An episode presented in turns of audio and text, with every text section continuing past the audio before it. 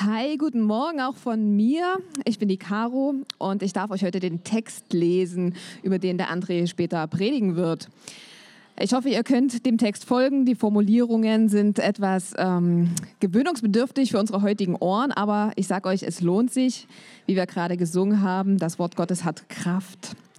Ich lese aus Galater 2, 11 bis 21.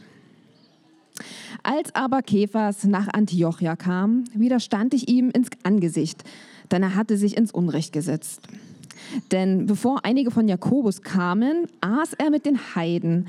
Als sie aber kamen, zog er sich zurück und sonderte sich ab, weil er die aus der Beschneidung fürchtete. Und mit ihm heuchelten auch die anderen Juden, sodass selbst Barnabas verführt wurde, mit ihnen zu heucheln. Als ich aber sah, dass sie nicht richtig handelten nach der Wahrheit des Evangeliums, sprach ich zu Kephas öffentlich vor allen. Wenn du, der du ein Jude bist, heidnisch lebst und nicht jüdisch, warum zwingst du dann die Heiden jüdisch zu leben? Wir sind von Geburt Juden und nicht Sünder aus den Heiden.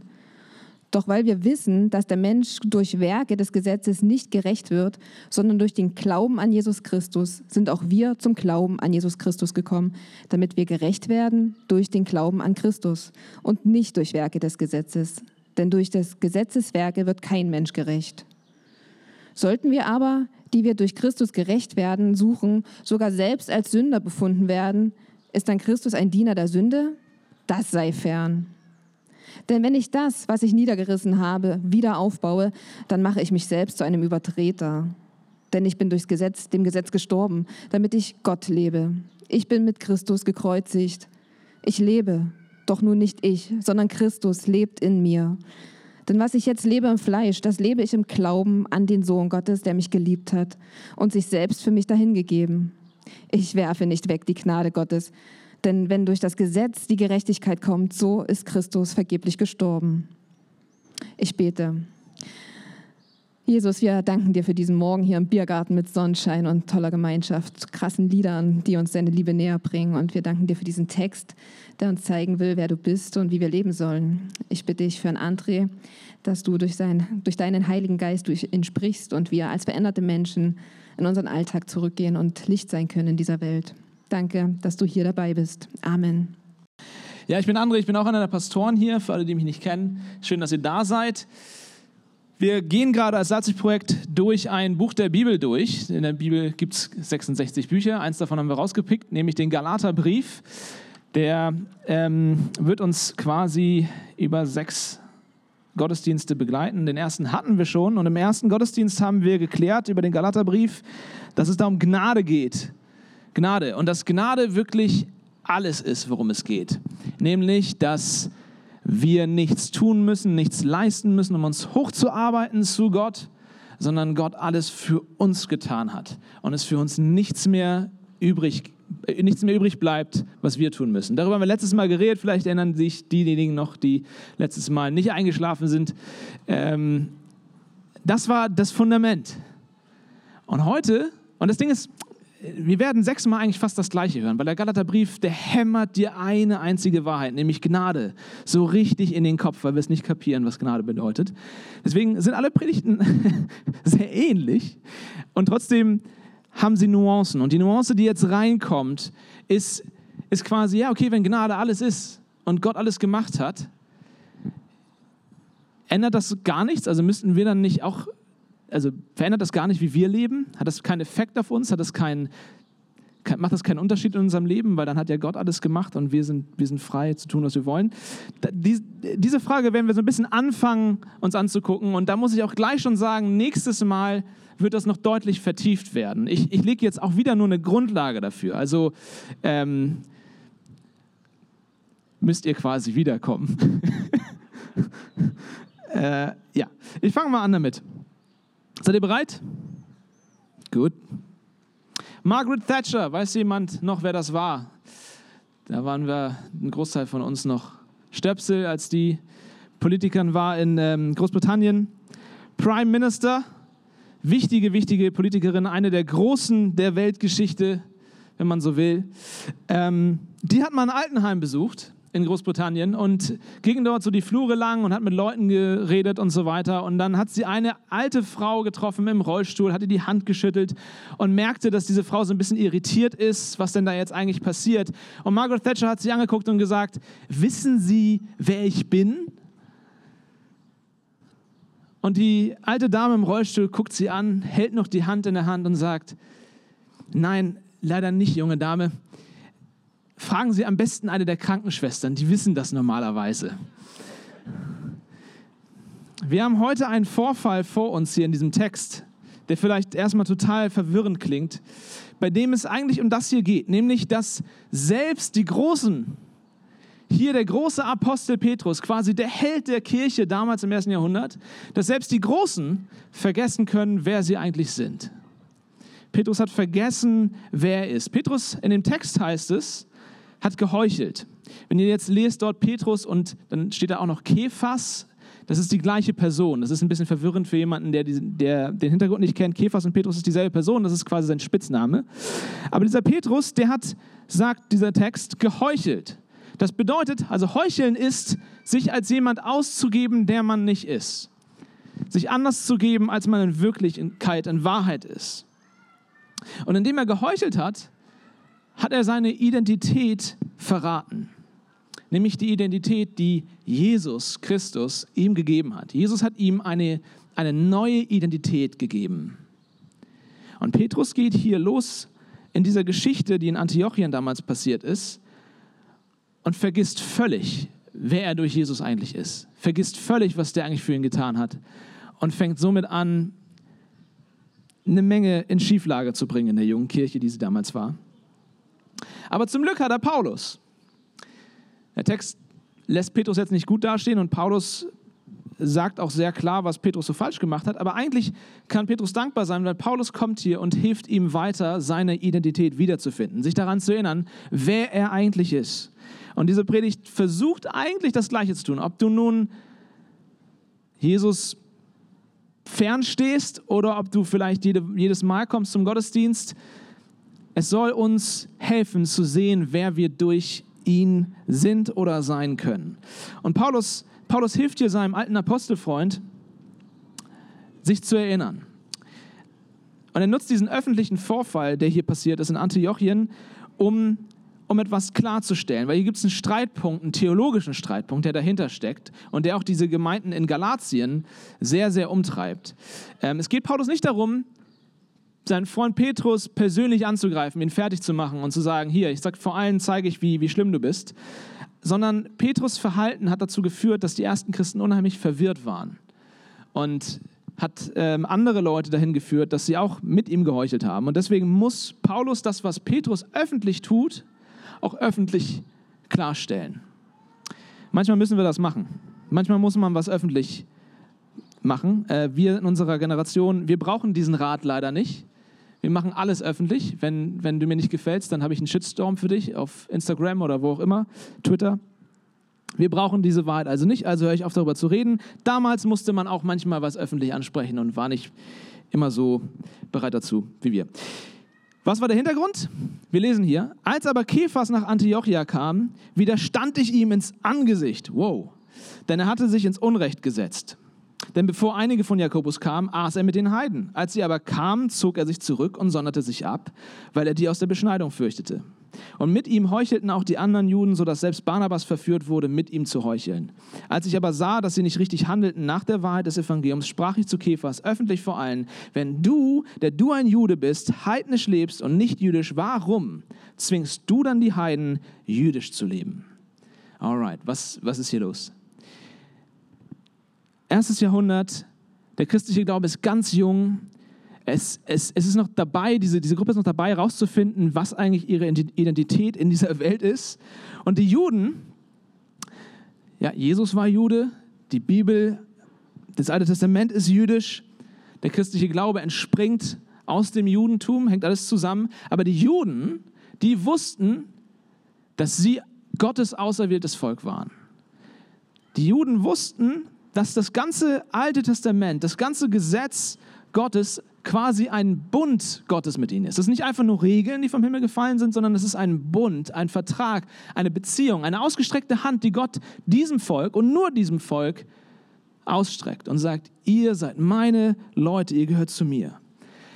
Das Alte Testament oder das Gesetz, das war quasi das Dokument, was ihre Identität in dieser Welt beschrieben hat und ausgemacht hat. Wir sind die, die die Wahrheit kennen. Wir sind nicht so wie diese Heiden, nicht so wie diese Nichtjuden, die Gott überhaupt nicht kennen, die nichts davon wissen. Das war ihre Identität.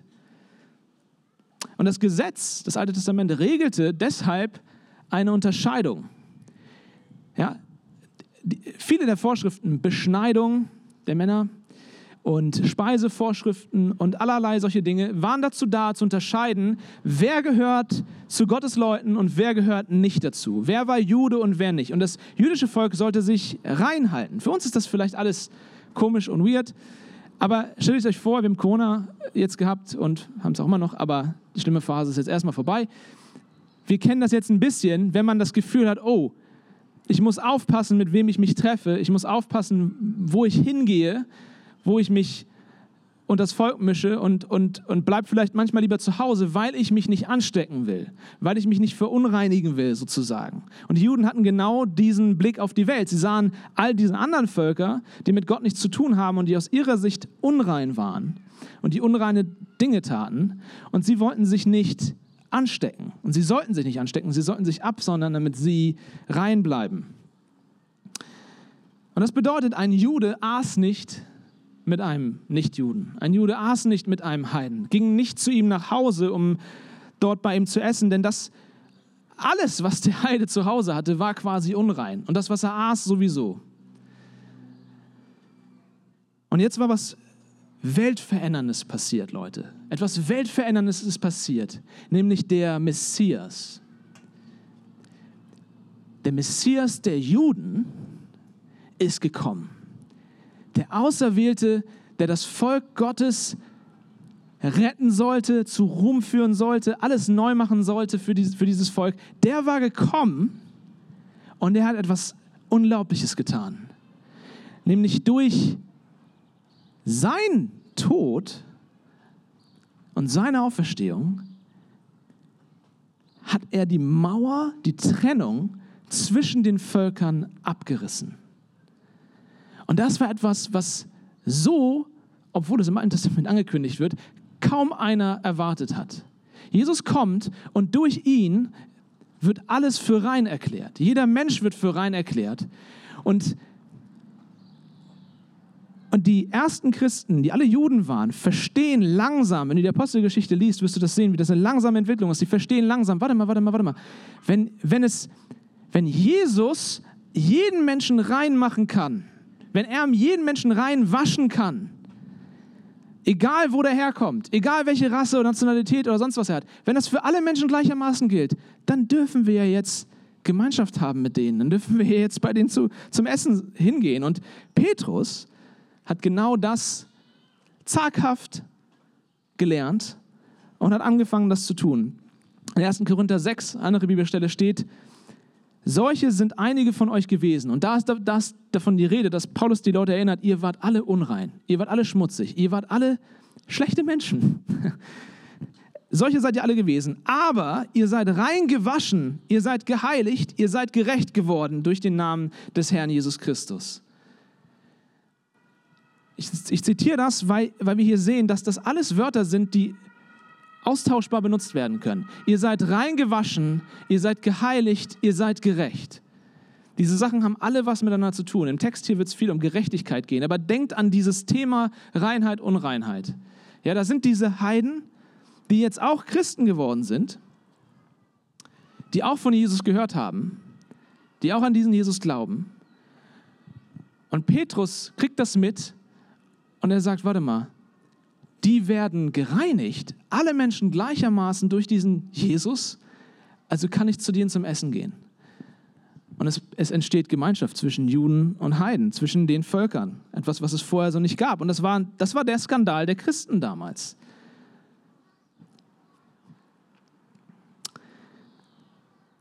Und Petrus sitzt jetzt also in Antiochien, das ist die Szene, der Hintergrund dieser Geschichte, Antioch, in Antiochien, einer, einer heidnischen Stadt, keine, keine jüdische Stadt, sitzt dort in dieser heidnischen Stadt und isst mit den Leuten beim Barbecue. Da gibt es Bacon und Shrimps und all die Dinge, die ein Jude niemals anfassen darf. Ich übertreibe es jetzt ein bisschen, ich weiß nicht, ob es Shrimps gab, aber der Punkt ist der, er sitzt dort und er sagt, hey, wir sind Brüder wir sind jetzt ein Volk. Wir gehören jetzt zusammen durch das, was Jesus für uns getan hat. Wunderbares Bild dafür, was Jesus in dieser Welt tun kann, zwischen den verschiedensten Menschen.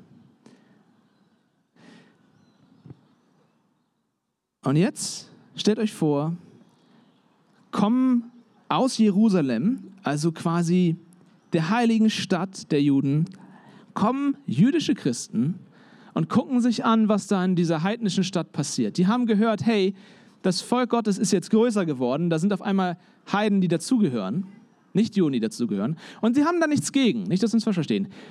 Das sind auch Leute, die an Jesus glauben. Das sind Juden, die an Jesus glauben und die sagen, hey, wir finden das gut. Jesus ist quasi die Eintrittskarte für alle anderen Völker in das Volk Gottes hinein. Durch Jesus kannst du auch Jude werden. Das ist das, was sie denken. Jesus ist der Messias und Jesus macht die Tür auf, auch für die, die eigentlich nicht zum Volk gehören. Das ist das, ist das was sie verstehen.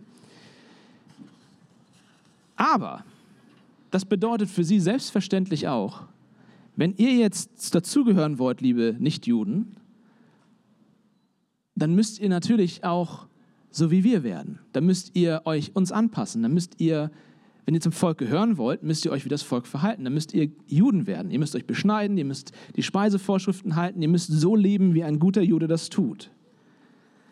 Und wir denken heute, was hat das, also was soll denn das? Warum reden wir überhaupt noch darüber? Das Problem haben wir nicht. Aber wir müssen erstmal verstehen, um, um was aus diesem Text zu gewinnen, müssen wir verstehen, dass das ein ernstzunehmendes Problem ist. Stell dir das vor, erstes Jahrhundert. Es gibt noch keine Denomination, es gibt noch nicht evangelisch oder römisch-katholisch, es gibt nur diese, diesen Haufen, diesen kleinen Haufen von Christen, von Leuten, die irgendwie an Jesus glauben. Und da kommen jetzt jüdische Christen und heidnische Christen zusammen und es gibt einen Streit quasi, weil die, die jüdischen Christen haben, haben nicht Unrecht. Sie sagen, entweder wir geben unsere Identität auf oder ihr gebt eure Identität auf. Entweder wir hören auf, jüdisch zu sein, oder ihr fangt an, jüdisch zu sein und hört auf, heidnisch zu sein. Das, das ist das, was sie im Hinterkopf haben.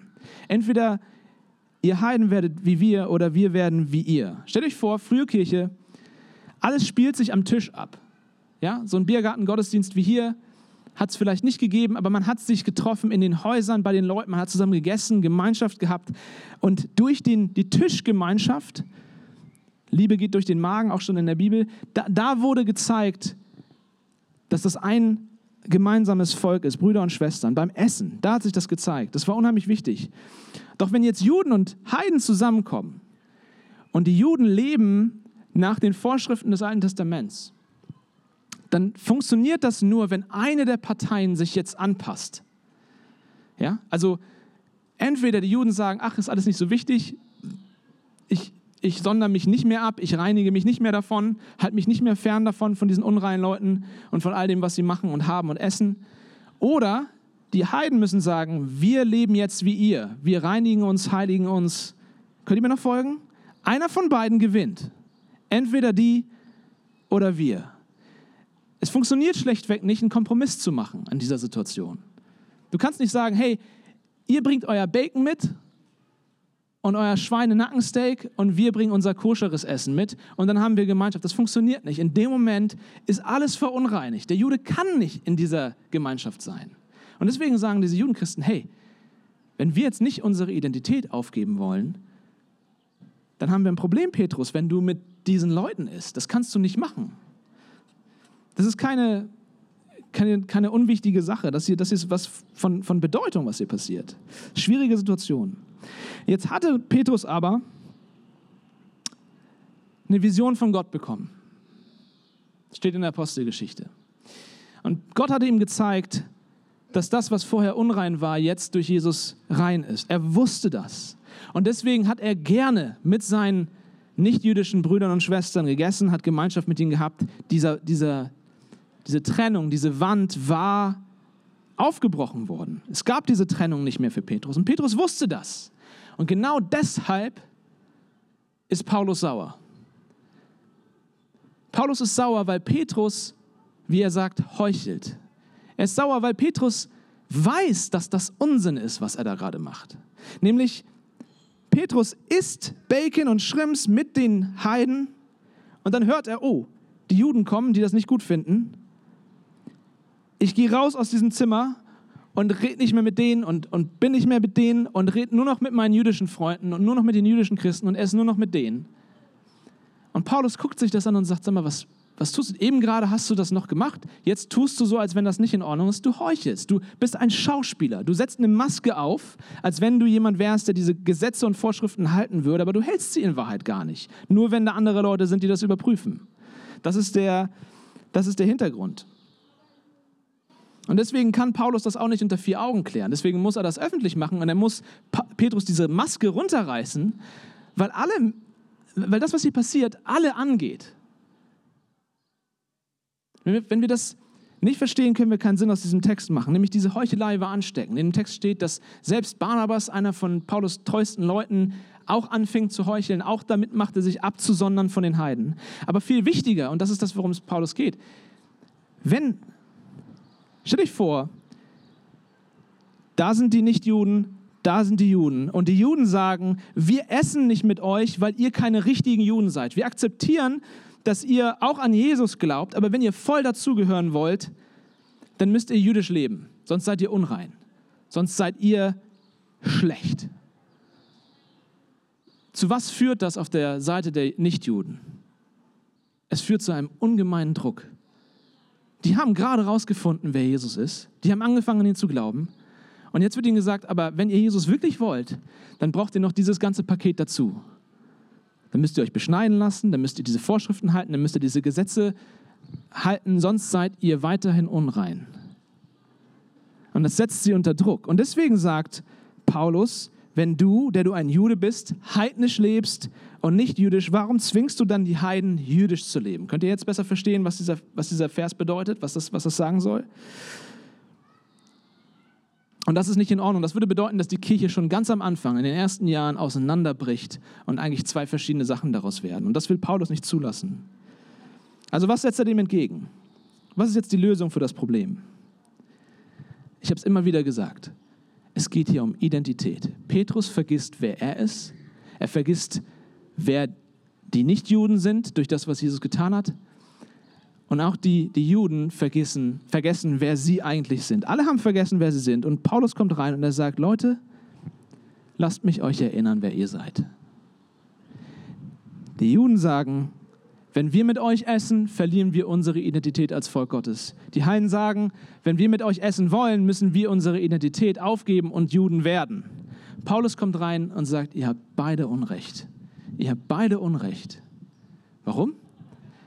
Weil das, was Jesus getan hat, euch etwas völlig Neues gibt. Eine neue Identität.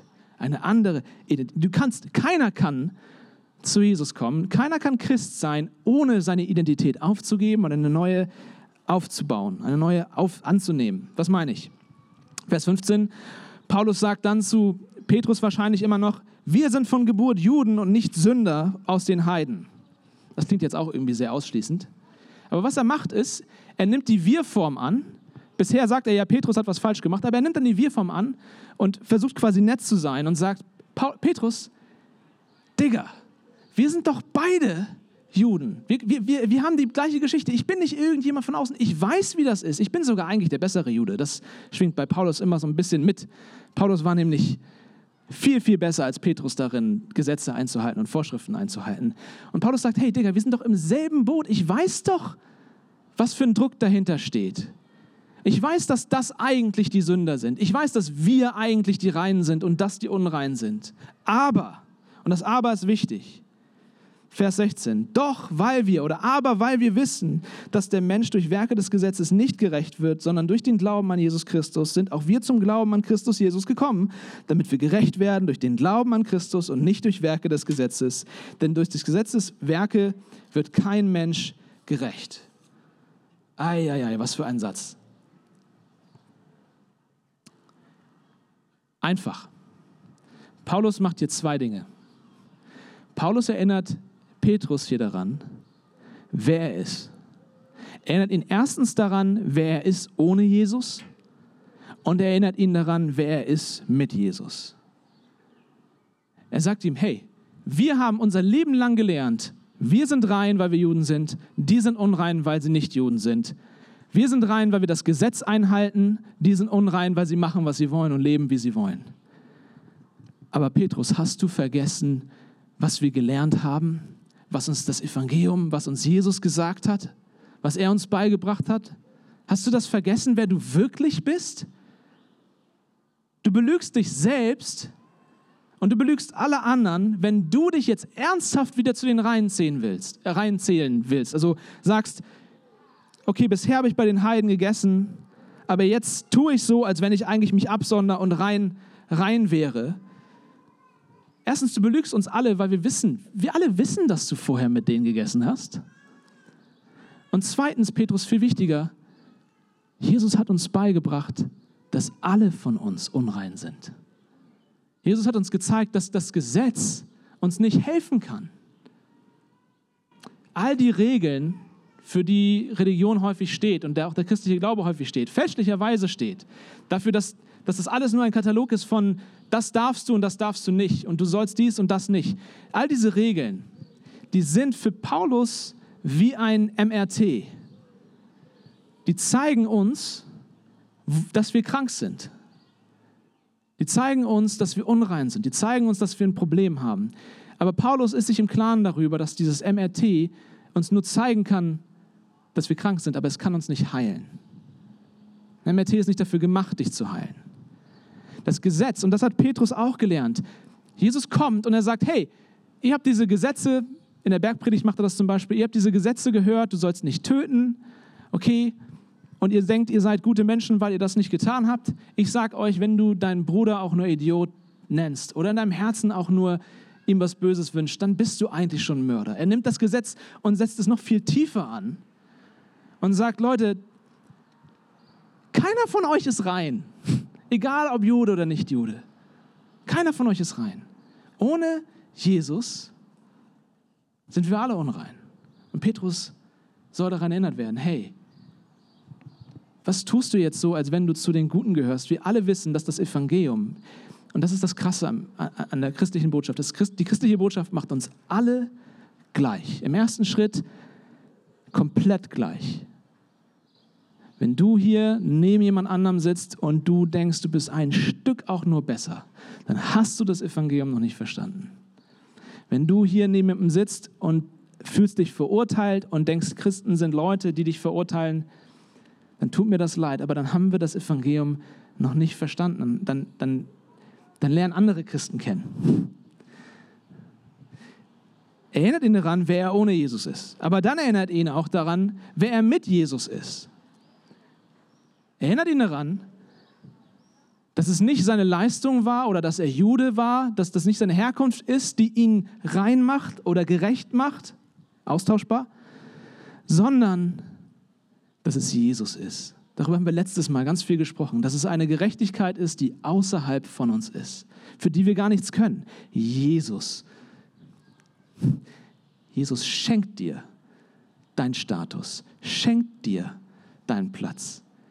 Du erarbeitest ihn nicht, sondern Jesus kommt und er sagt, weißt du was, der Platz, den ich als der Sohn Gottes in Ewigkeit schon hatte, den schenke ich dir. Hier ist mein Platz, hier ist der, das Bankett des Vaters, da ist dieser große Tisch und da ist mein Platz. Da habe ich schon immer gesessen. Bevor diese Welt gemacht wurde, bevor irgendetwas war, saß ich schon immer auf diesem Stuhl. Die Lehnen an diesem Stuhl, die haben meine, meine Abdrücke quasi schon über all diese Jahre und Jahrtausende. Das Holz ist da schon abgenudelt, weil ich da immer sitze. Und ich stehe auf und ich biete dir meinen Stuhl an am Tisch des Vaters. Du bekommst diesen Platz geschenkt. Hier, nimm ihn. Das ist das, was Jesus tut. Du wirst an Jesus Stelle Gottes Kind. Das ist das Evangelium. Das Evangelium ist, dass auf der einen Seite wir schlimmer sind, als wir es jemals erahnen. Und das ist das, was den meisten Leuten nicht schmeckt. Verstehe ich. Aber es macht uns alle gleich. Das Evangelium ist, dass wir alle schlimmer sind, als wir es ahnen. Aber auf der anderen Seite ist das Evangelium die Wahrheit, dass wir geliebter sind, als wir es uns jemals erträumen können. Und Petrus hat beides vergessen. Er hat vergessen, dass er selbst unrein ist, dass er schlimmer ist, als er denkt. Und er hat vergessen, dass er den Status, geliebt zu sein, Kind Gottes zu sein, schon lange hat. Dass er den schon lange hat. Und das ist das, woran Paulus ihn erinnert. Er sagt, Petrus, da kommen diese jüdischen Christen und zeigen mit dem Zeigefinger auf dich und sagen, hey, wenn du dich so verhältst, dass du mit diesen Leuten abhängst, dann bist du unrein, dann, hast du, dann bist du kein guter Christ, dann bist du kein guter Jude, dann bist du kein guter Mensch. Und Paulus sagt, Petrus, warum fällst du darauf rein? Du bist doch schon lange rein. Du bist doch schon lange gerecht. Du bist doch schon lange angenommen. Du, du willst, willst gerade so tun, als wenn du dir etwas erarbeiten kannst, was Gott dir schon lange gegeben hat. Seht ihr, das Evangelium, die Botschaft von Jesus, ist einmalig, weil sie macht uns gleichzeitig demütig und mutig. Das ist eigentlich ein Ausschluss, eigentlich Widerspruch, Demut und Mut gleichzeitig. Aber ein Christ, der wirklich verstanden hat, was das Evangelium ist, der wird demütig und mutig gleichzeitig. Der wird demütig, weil er versteht, ich bin im selben Boot wie all die anderen Leute. Egal, worauf ich mir bisher etwas eingebildet habe, egal auf welche Leistung, egal aus welcher Familie ich komme, das wird mir alles genommen, weil es gibt nur diesen einen Weg und der geht durch Jesus. Ich muss alles andere liegen lassen. Das macht mich demütig. Ich habe ich hab dir nichts voraus, aber es das heißt auch, du hast mir nichts voraus. Und das macht mich auf der anderen Seite mutig, weil Gott sagt, dass das, was du dir nicht erarbeiten sollst und kannst, das gebe ich dir, das gebe ich dir so. Und das macht mich mutig. Das heißt, egal wer mich kritisiert, das schockt mich nicht. Wir sehen das hier gleich noch in Vers 19. Denn ich bin durchs Gesetz, dem Gesetz gestorben, damit ich Gott lebe. Ich bin mit Christus gekreuzigt. Er sagt, deine Identität ist nicht, dass du Jude bist oder Heide bist, was du kannst, was du nicht kannst, was du getan hast, was du nicht getan hast, sondern deine Identität ist jetzt in Christus. So sagt er das hier. Du hast eine neue Identität in Christus. Und das bedeutet, dass du mit ihm tot bist und mit ihm lebst. Mit ihm tot bist und mit ihm lebst. Wenn,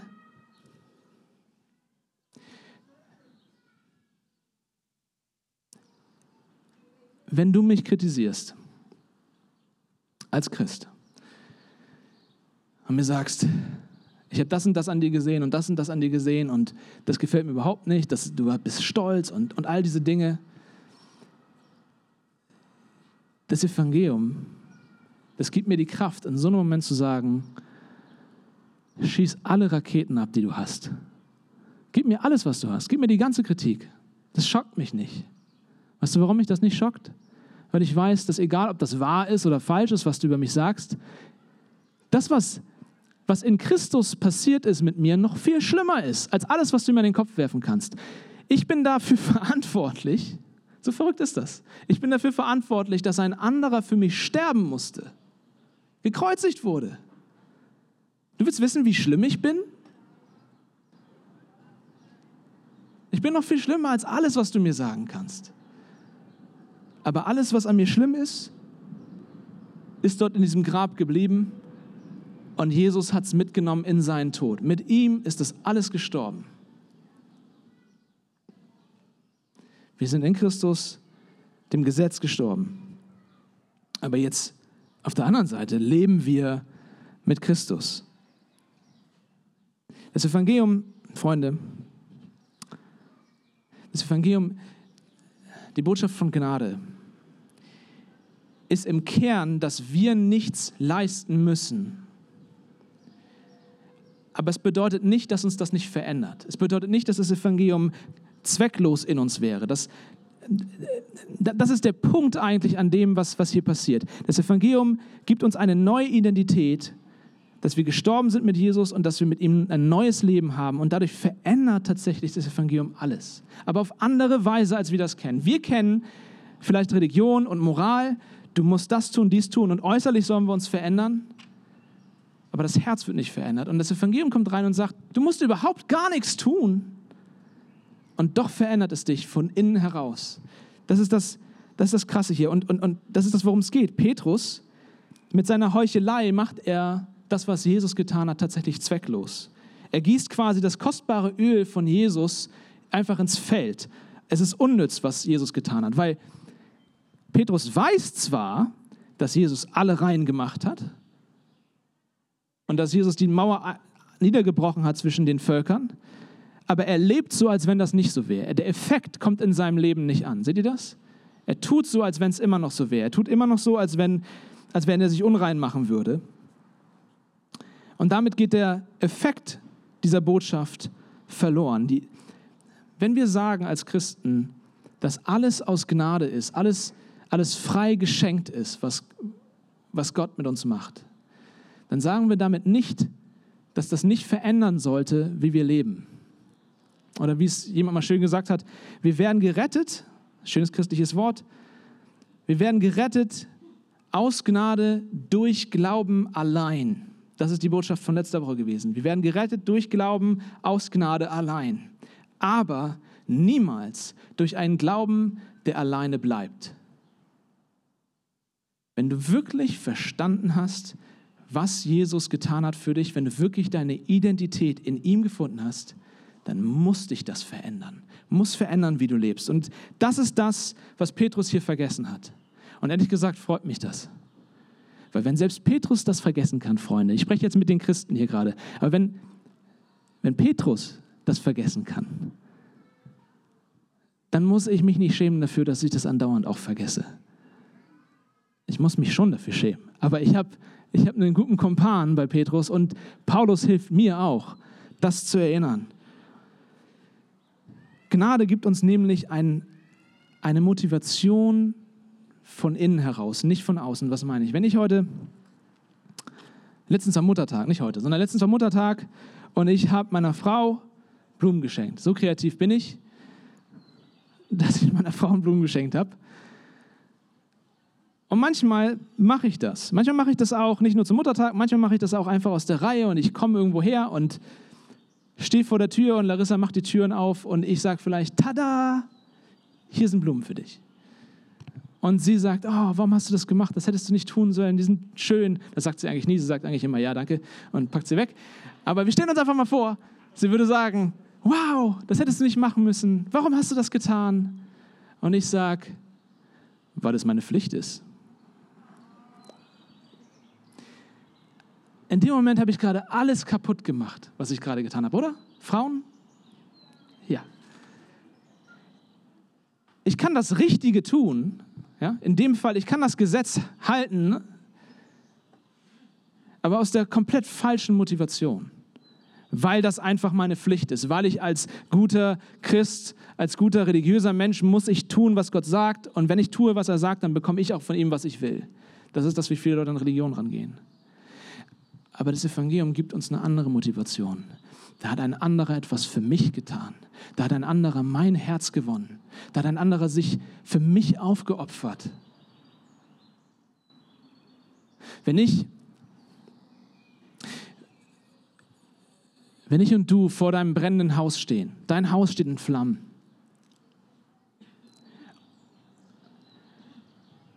Und deine Familie und du, ihr habt euch gerade alle gerettet Ihr seid alle selbst da raus und steht da jetzt vor diesem brennenden Haus.